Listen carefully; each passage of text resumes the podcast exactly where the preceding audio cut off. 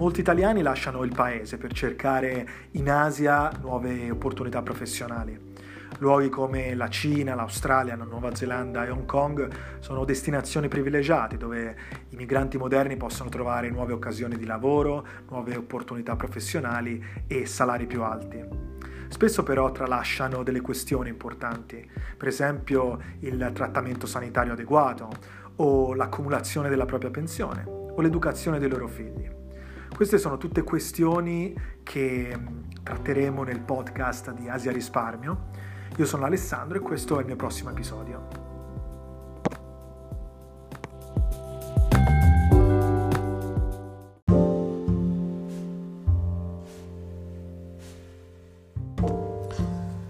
Allora, innanzitutto un saluto a tutti quanti eh, in questo fine settimana. Molto probabilmente molti di voi saranno eh, a casa e mh, l'idea di registrare questo podcast mi è venuta pensando proprio a, alla situazione attuale, ai momenti che stiamo vivendo nelle settimane, anche nei mesi più recenti. Se penso eh, a Hong Kong, per esempio, la situazione di Hong Kong, ormai eh, l'outbreak è stato lanciato da due mesi e mezzo, dalla metà di gennaio, si va quasi nel, nel terzo mese. E questa è una situazione che è quindi mh, sembra andare eh, al di là anche della, della situazione eh, emotiva del momento, no? Della preoccupazione, e sembra protrarsi anche sui lunghi termini. E questo porta tutta ad una serie di questioni che eh, gli individui, i professionisti, eh, le famiglie anche si chiedono. Al di là dell'emergenza sanitaria eh, ci sono anche delle, delle questioni di tipo finanziario che emergono da questa situazione. In particolare, in tanti eh, cominciano a guardarsi all'interno delle proprie tasche e a sondare un po' la stabilità della propria situazione finanziaria. In pratica eh, ci si chiede, per esempio, quanto tempo si potrà andare avanti senza lavorare, oppure, nel caso si continui a lavorare anche con il lavoro remoto, quanto tempo si potrà continuare con questi eh, ritmi rallentati dell'economia. Sicuramente i business a vari livelli eh, ne hanno risentito, al di là di quei business che eh, nei periodi di crisi invece crescono molto, eh, come per esempio eh, il, mi viene in mente uno su tutti, il, il delivery, il fatto di mandare risorse da un paese all'altro. E cito questo esempio proprio perché ieri mi trovavo in coda alla D H L per mandare delle mascherine in Italia e c'era appunto un, una coda molto lunga, e ho pensato a come alcuni business in realtà eh, appunto eh, migliorano molto in questo periodo. Però la maggior parte di noi può avere eh, risentito di alcuni rallentamenti, quindi ci sono delle questioni a livello finanziario che emergono. Ora, secondo me, delle cose che possiamo imparare, anzi diciamo l'opportunità che possiamo trarre da questi momenti eh, che tutti quanti stiamo vivendo, è proprio quella di realizzare che eh, esistono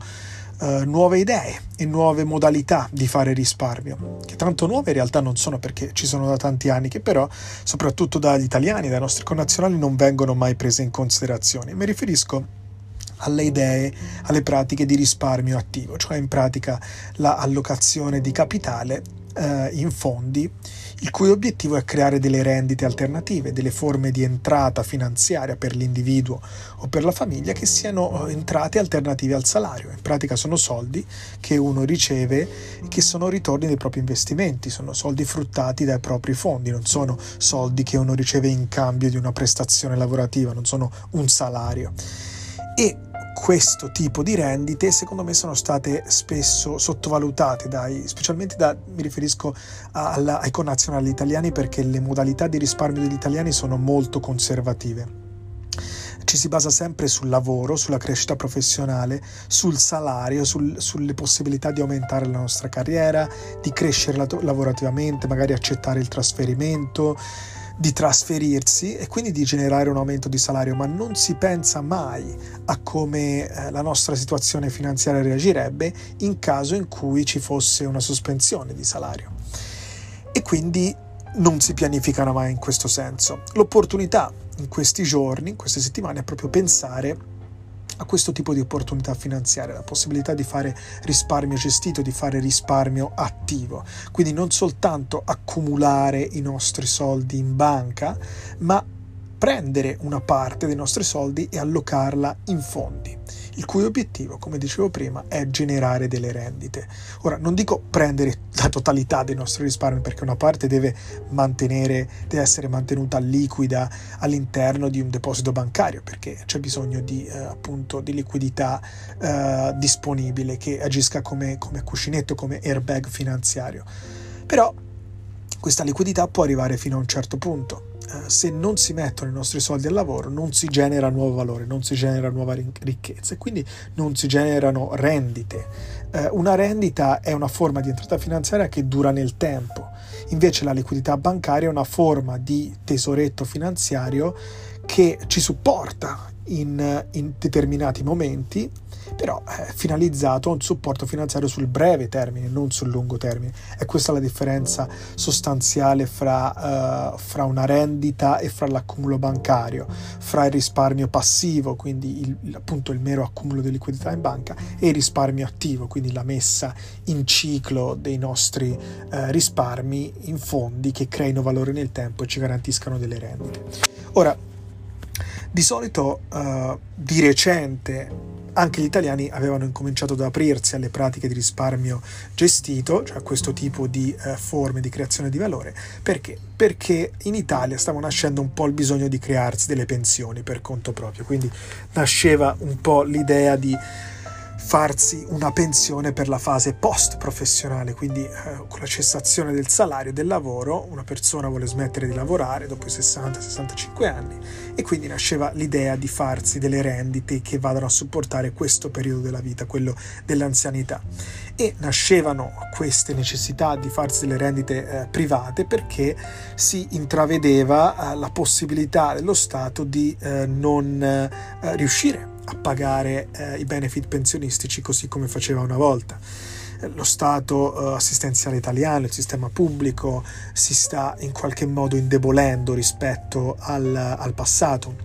Sappiamo bene che il welfare generale italiano, il sistema di benefit pensionistici, assistenziali e sanitari ha funzionato molto bene in Italia nel cinquantennio che va dalla, dalla fine della seconda guerra mondiale fino al duemila, diciamo così. Tuttavia nel, con l'entrata del terzo millennio è entrato in crisi, è entrato in crisi perché sono iniziati a mancare dei fondi nelle casse dello Stato e quindi lo Stato ha dovuto in qualche modo riadattare i propri assegni pensionistici, eh, in, in molti casi anche non indicizzandoli all'inflazione, quindi di fatto già togliendo del valore monetario dalle pensioni dei cittadini, e eh, secondo molti studi ha fatto pensare che lo Stato non sarebbe in grado di eh, elargire pensioni già a partire dal duemilatrenta, dal duemilaquaranta, quindi in pratica le pensioni di questa generazione, di, di noi, di professionisti attivi oggi, sembrano non essere garantite. E appunto dopo che tale tematica è eh, così caduta sotto l'attenzione dei, dei professionisti attuali, molti hanno iniziato a mettere da parte i soldi in maniera un po' più attiva, tant'è che il duemiladiciannove è stato un anno da record per quanto riguarda la sottoscrizione di polizze assicurative, di pensioni private, di piani di accumulo, di P A C come li chiamano in Italia, i piani di accumulo di capitale, i P I P, i piani integrativi pensionistici. Però appunto in Italia è sempre rimasto sotto un'ottica integrativa, cioè Non, non si è mai pensato veramente di fare una pensione privata in maniera totale, che, che supportasse la totalità delle nostre, de, de, della nostra anzianità e che si identificasse con la totalità delle nostre risorse finanziarie durante la pensione. Si è sempre vista come qualcosa di integrativo, come dire lo Stato ci sarà e sarà la base dei benefit pensionistici che riceverò un domani, però già che ci sono mi faccio un'integrazione perché non so come eh, effettivamente lo Stato sarà in grado di eh, elargire questi benefit. Quindi è un po' rimasta eh, diciamo viva quel, quell'idea che lo Stato sia comunque in grado un domani di, eh, di ridistribuire ricchezza ai propri cittadini,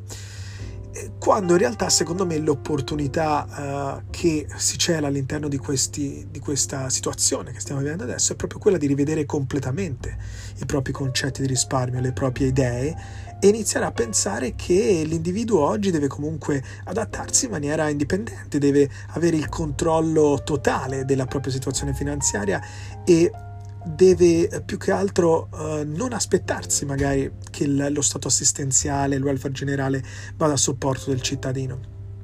E questo può essere un qualcosa, può essere una convinzione che va a sostegno dell'individuo stesso, che a questo punto deve equipaggiarsi, deve rinforzarsi a livello finanziario, deve innanzitutto migliorare i propri canali di informazione, le proprie nozioni, le proprie conoscenze. L'Italia, come sappiamo, non, non brilla per quanto riguarda il livello di alfabetizzazione finanziaria. Molte persone non conoscono eh, le possibilità per investire i propri denari, non conoscono le possibilità per allocare i propri capitali, non conoscono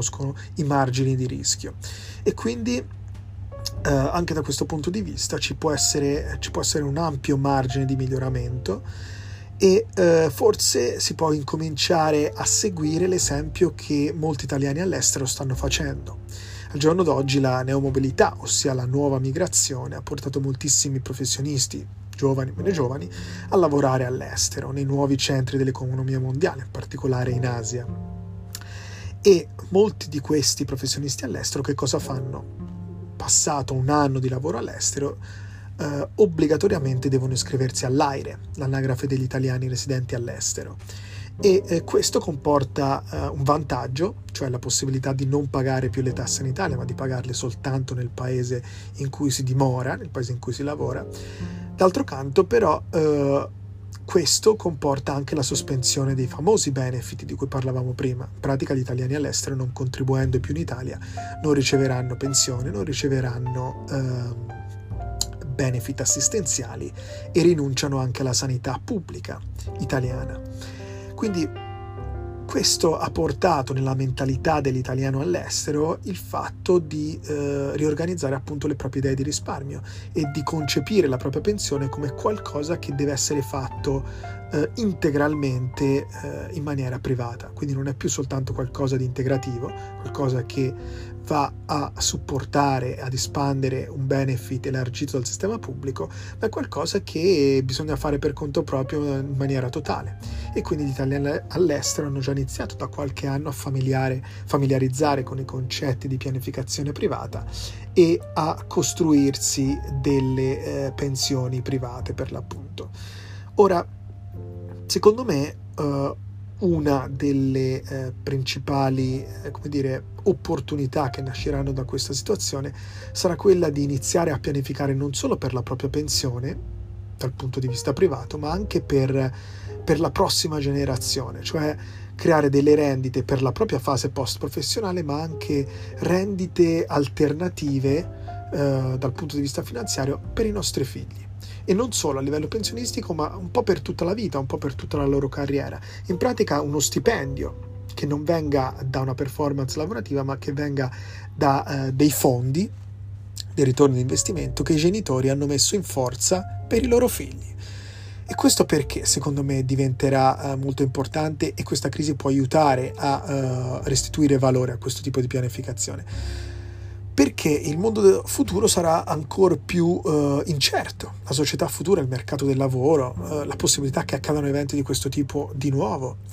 eh, porta ancora più incertezza nelle società future, nel, nel mondo in cui i nostri figli dovranno vivere. E un modo per ridurre questa incertezza è creare rendite alternative, cioè rendite che siano passive, che non siano legate a una prestazione, che la, l'individuo non sia costretto, obbligato a fare sempre prestazioni lavorative per ricevere un supporto finanziario. In altre parole,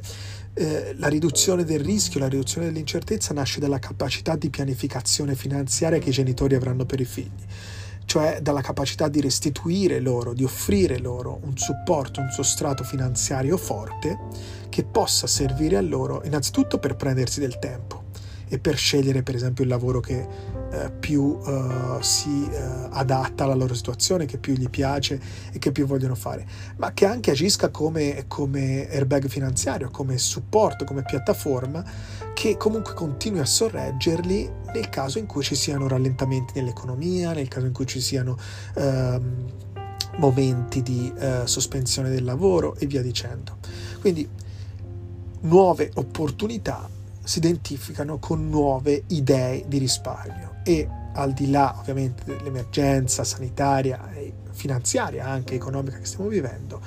dentro ad una crisi c'è sempre un'opportunità. Secondo me questo tipo di opportunità, la rivisitazione delle nostre idee di risparmio, l'acquisizione di nuove nozioni, l'aumento del livello della nostra alfabetizzazione finanziaria e la creazione di fondi, di rendite alternative, sono un po' le opportunità finanziarie a livello di finanza personale che possiamo cogliere da questo momento.